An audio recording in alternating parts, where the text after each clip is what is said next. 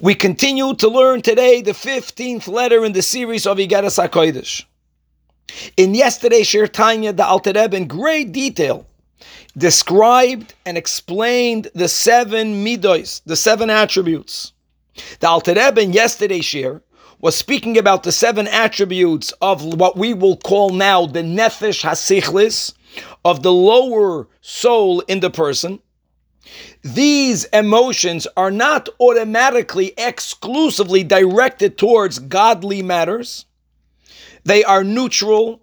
They will be directed and used for whatever the person will choose to use them for. And Alter Rebbe, with the great detail, explained how generally you have the inner emotions, right? Chesed, Gevurah, Tiferes, that will determine whether you will share or whether you won't share, etc.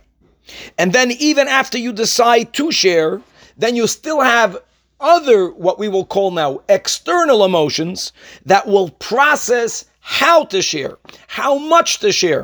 And that's a chayd yisoid. And as we have been learning, that the external emotions really stem from the inner, more primary emotions. And the inner, more primary emotions, in turn, they stem from the mind. Ultimately, it will be the Chabad that will be the director, directing first the inner emotions, which will then direct the emotives that ultimately will affect that which we think, speak, and do. All of that was yesterday shared, describing and helping us identify various experiences of our midos. Now, today we begin to learn that all of the midos that we are familiar with, is all an analogy will help us have an insight into these seven midos as they are in the godly soul. Now, the difference between the emotions in the nefesh hasichlis in the lower soul versus the emotions as they are in the godly soul is very fundamental, and that is the nefesh hasichlis midos are it's like lamashal having hardware without any software. You have tools and they can be used for anything you choose to use them for. Masha Enken, when it comes to the midos of the godly soul, being that the godly soul loves Hashem and it deeply desires to always be in a state of devekus with Hashem.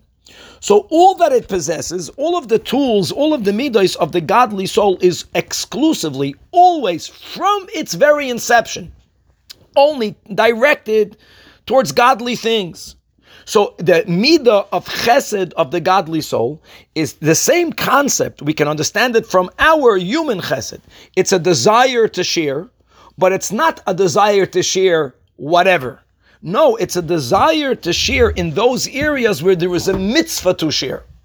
The midah of gevura is automatically always bound well, the koyach of restraint, that being that there are many activities that God does not want us to engage in, and if we were, God forbid, to engage in them, it would sever, it would hurt our connection to God, which is something that the godly soul cannot tolerate even thinking about.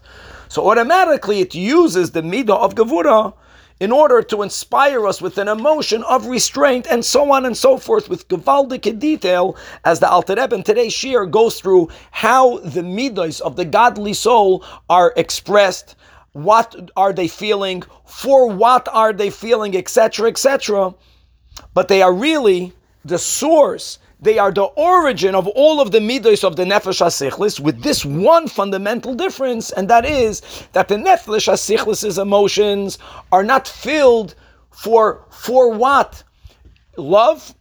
It's just a pure power. What will I love is something that's up to me to choose. By the godly soul, it's not so at all. They are all, from their very beginning, directed towards godliness. And as God willing, we're going to learn in tomorrow's share that just like in the nefesh hasichlis, the outer emotions stem from the inner emotions, which in turn stem from Chabad. That system, that seder, is exactly mirroring the same seder of the higher soul of the nefesh elokis, that the external are stemming from the internal midos, and all of that will stem from one's Chabad, God willing to be continued.